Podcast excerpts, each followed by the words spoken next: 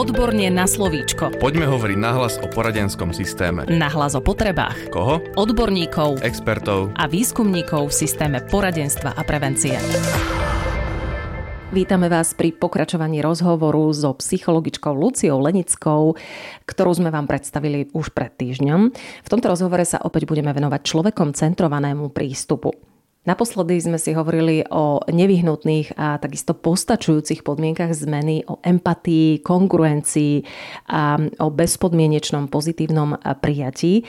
Pani Lenická, povedzte nám dnes, čo pomáha zvládnuť empaticky porozumieť, ak dieťa prejavuje tzv. negatívne emócie, akými sú napríklad pláč, hnev, žiarlivosť a podobne. Áno, je to tak, že my dospelí z rôznych dôvodov máme nepríjemné emócie keď naše deti alebo naši klienti alebo ktokoľvek, akékoľvek dieťa z nášho prostredia plače alebo sa hnevá alebo žiarli. A to, čo mne pomohlo a to, čo v rámci tej filiálnej terapie učím aj rodičov, je, že pocity nie sú ani dobré, ani zlé. Pocity jednoducho sú. Čiže v niečom si urobiť taký, taký filozofický akoby základ svoj toho, ako ja pocity vnímam, taký teoretický. Ale teda to nevždy stačí a zároveň je dobre sa vysporiadať so svojimi pocitmi. Lebo keď dieťa plače, pravdepodobne aj nám naskočí nejaká emocia a tá emocia môže byť napríklad strach. Bojím sa, že či vlastne som dosť dobrá matka. A za tým strachom môže byť nejaké presvedčenie, že vlastne mojou úlohou je robiť toto dieťa šťastným. A toto je dobre si preskúmať a zistiť, že čo je vlastne za tým. No a potom teda mne pomáha, ja som taký teoretik, si to vlastne naštudovať. Ja naozaj som si naštudovala, na čo vlastne je plač, na čo slúži hnev, na čo je dobrý ako vlastne vznikla žiarlivosť a v, že vlastne e, v tých dobách keď naozaj uh, sme ešte neboli civilizovaní, tak jednoducho kto z tých súrodencov si ukradol viac jedla, tak ten mal väčšiu šancu na prežitie. A to znamenalo toho druhého odstrčiť, to znamenalo toho druhého vytrhnúť mu niečo z ruky. A, a síce my už nežijeme v takýchto ťažkých podmienkach, ale tie mozgy máme ešte stále také isté. Takže ja keď si to predstavím, že vlastne toto je to, čo sa deje, je to pre mňa jednoduchšie tomu rozumieť a jednoduchšie je zvládnuť aj tie svoje mm, emócie. No a to, čo nám ešte môže pomôcť, keď chceme byť empatickí, je to také triviálne, ale poviem to, a to je pozerať sa tomu druhému do tváre naozaj niekedy tak zostávame v tej svojej hlave a premyšľame, že čo to ten druhý cíti a čo to tam akože je a, a prečo a ako to súvisí a, d, d, d. a pritom pozeráme tak nezúčastnene akoby do okna. To nám v tej empatii veľmi nepomôže. Vlastne naše mozgy sú tak vystavané, že my vieme byť empatickí.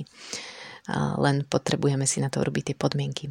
Napríklad pozrieť sa do tváre vlastne keď sa pozrite tomu druhému do tváre, tak vaše telo tú prácu robí za vás.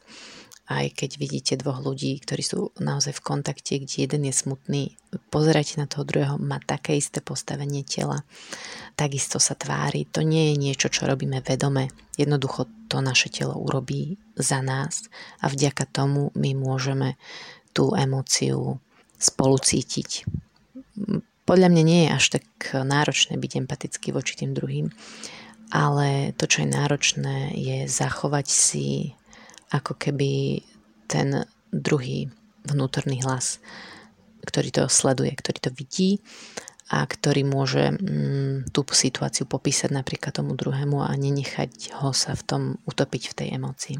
Ak sme dvaja utopení v tej emócii, znamená, že sme dvaja nekongruentní, a v tom prípade sú dvaja klienti a žiaden terapeut. Akým spôsobom môžeme pochopiť ťažkosti a problémy žiakov a bezpodmienečne pozitívne prijať deti a žiakov, pri ktorých pociťujeme my hnev, frustráciu, alebo možno sa dokonca môže stať, že až odpor cítime.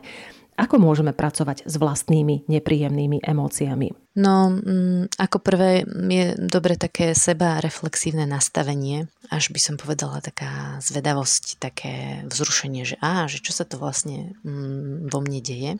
To nám môže pomôcť si tie emócie uvedomiť.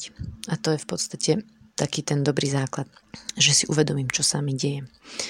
Ak naozaj mávame nejaké opakované emócie na rovnaké situácie, to znamená, že viem o tom, že vždy, keď dieťa plače, tak ja sa bojím, môžem si to začať aj písať. Môžem to nejak cieľene preskúmavať, že čo je tá emócia, čo je to presvedčenie za ňou, k akému správaniu ma to núti, že čo mám chuť urobiť. A niekedy naozaj nestačí takéto skúmanie samého seba sám. A to je aj dôvod, prečo súčasťou tých psychoterapeutických výcvikov je vlastná terapia. Čiže ak naozaj chceme cieľene pracovať s ľuďmi a vedieť, čo robíme a prečo robíme a čo vlastne pri tom cítime, no je dobré začať chodiť na vlastnú terapiu. A niekedy to ako keby aj zopakovať počas tej praxe, lebo za 20 rokov sa všeličo možno mohlo stať, my sme sa posunuli a Mm, zase je dobre sa sám v sebe nejak zorientovať. Zaujíma ma takisto, ako byť kongruentný v prejavovaní negatívnych emócií pri hneve, strachu alebo pri úzkosti. Tu by som povedala, že vlastne tento pojem kongruencia tiež môže byť s radou odborníkov trochu nepochopený. Byť kongruentný neznamená nutne hovoriť o tom, čo sa vo mne deje. Byť kongruentný znamená v prvom rade si byť toho vedomý. Čiže keď sme nekongruentní, tak to znamená, že napríklad hovoríme klientovi, že máme ho veľmi radi a pritom zatíname peste. To znamená, že naše telo, na, naše emócie a naše správanie nie sú v súlade. Ak si to už uvedomujeme, vieme s tým narábať, vieme sa napríklad potom aj slobodne rozhodnúť, že, že či tú emóciu vnesieme tú našu do tej terapie alebo poradenstva alebo čokoľvek, alebo nevnesieme. Samozrejme, že ak vás zaplavujú nejaké emócie v súvislosti s klientmi, žiakmi, čokoľvek, treba s tým ísť do terapie alebo do supervízie ako prvé. Lebo to, že svojou emóciou zaplavíme aj toho klienta, to nie je úplne efektívne. Zároveň naozaj hovoriť o svojich emóciách môže byť pre ten vzťah pomáhajúce, ale ani tak nie je dôležité, že či to teda poviete alebo nepoviete, alebo čo s tým urobíte, ale že, že ako potom viete spracovať tú klientovú reakciu. Pretože keď vy poviete klientovi, že sa na ňo hneváte, pravdepodobne potom príde nejaká silná emocia z jeho strany. A môže to byť veľmi napomáhajúce, ak, ak toto vieme uh, spracovať. Ale teda naozaj treba byť s tým klientom aj v tejto situácii a byť voči nemu empatický. Akým spôsobom sa dá tieto princípy priniesť do života a do atmosféry školy? Viete nám vy poradiť aktivity alebo možno projekty, nápady, ktoré povzbudzujú atmosféru porozumenia, konkurencie a prijatia v škole alebo centre poradenstva? Keď e, Rogers tento prístup objavil alebo vynašiel alebo popísal, tak vtedy to naozaj bola revolúcia a v súčasnosti myslím, že mnohé z týchto vecí sú akoby už majú nejaký obraz a už sa niekde používajú aj, aj u nás v školách. Nemyslím si, že to je všetko je vyriešené, ale že ešte je naozaj veľký kus práce v tom, aby škola bolo miesto, ktoré má atmosféru porozumenia, kongruencia, prijatia. Ale zároveň myslím si, že mnohé veci sa už robia a že dá sa z nich inšpirovať. Prvý taký pre mňa taký kľúčový postoj je uh, nahliadať na dieťa nie v tom zmysle, že ako ho dostaneme tam, kde chceme. Čiže nie ako spravíme, aby dieťa bolo ticho a sedelo v lavici a nejako spravíme to, aby malo hotové domáce úlohy. Ale rozmýšľať nad tým, čo to dieťa potrebuje. A že naozaj, keď nám to dieťa behá po triede, ten druhý spôsob uvažovania je uvedomiť si, že to dieťa má asi takú potrebu a že naozaj Hýbať sa je nejaká základná potreba nášho tela. A že teda skôr potom premyšľame nad tým, ako vystavať školy, kde deti môžu tieto potreby naplniť. A myslím si, že aj súčasný taký trend na Slovensku, inkluzívny, že mohol by a aj je postavený na, tomto, na tom hľadaní, že čo dieťa potrebuje, ako my jeho potreby môžeme naplniť.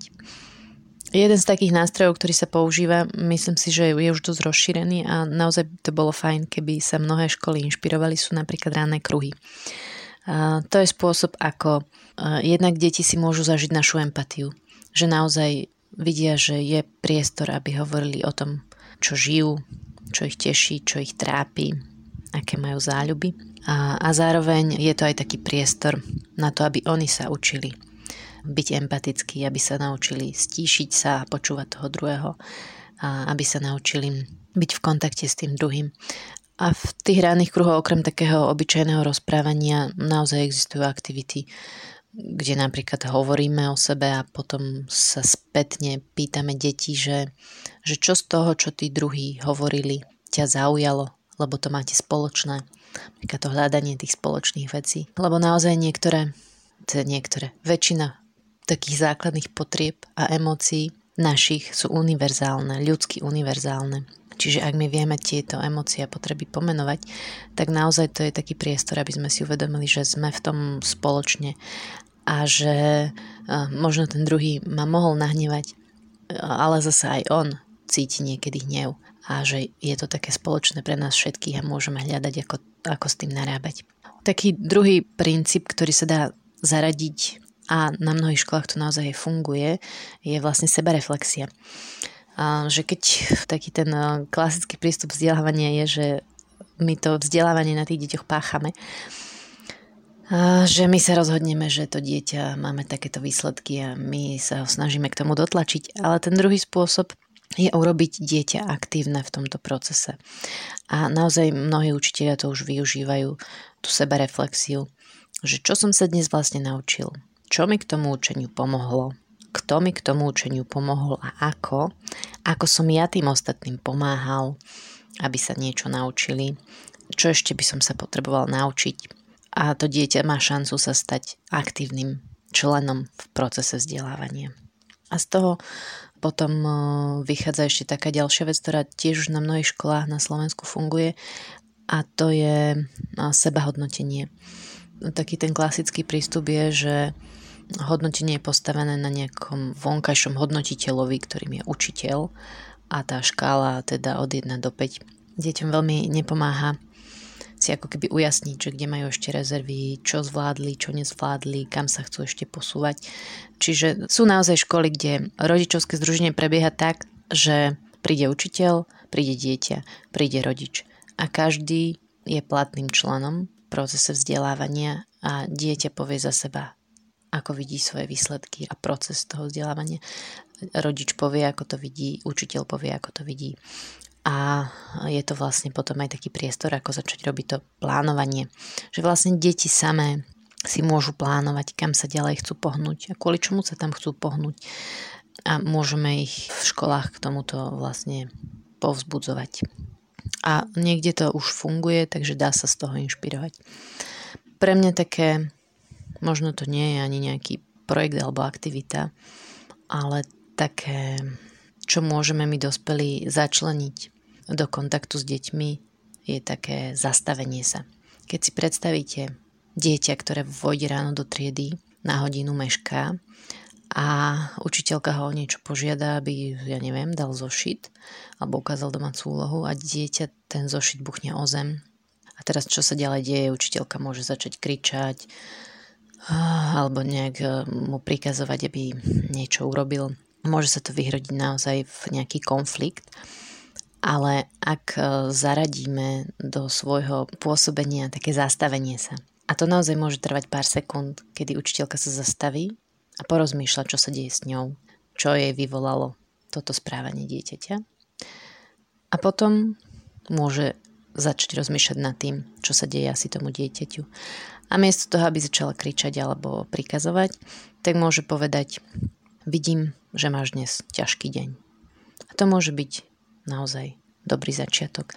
Ak by sa nám toto podarilo zapojiť do nášho školstva, myslím si, že je to ako ten príklad so zástupkyňou, že naozaj si myslím, že empatia môže byť v istom zmysle všemocná. Existujú školy, ktoré fungujú na základe tohto princípu.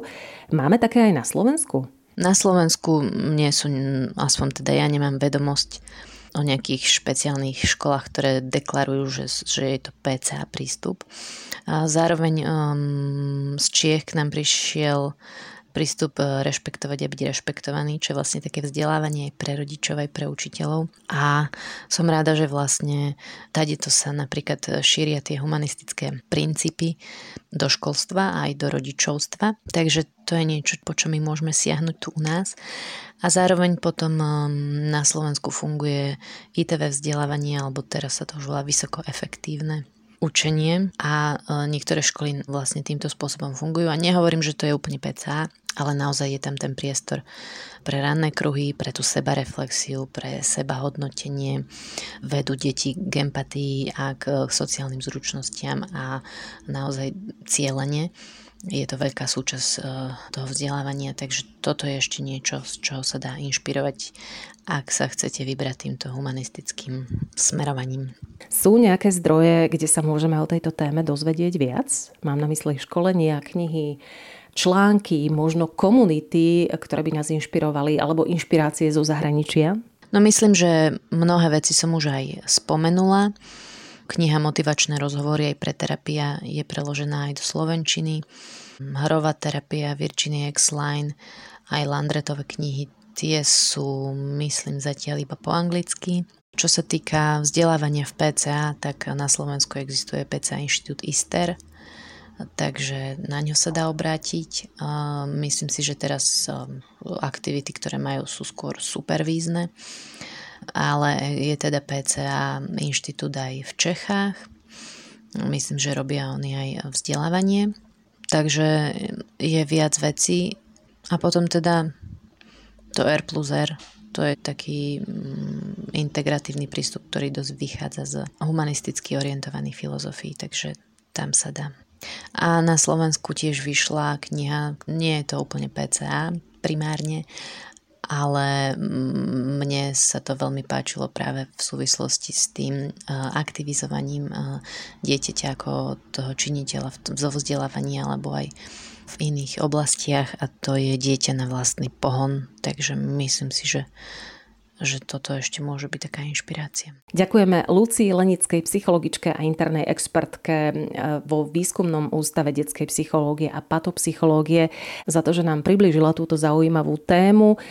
Podcast Odborne na slovičko pre vás pripravuje Výskumný ústav detskej psychológie a patopsychológie a Darina Mikolášová. Tešíme sa na vás opäť na budúcu stredu.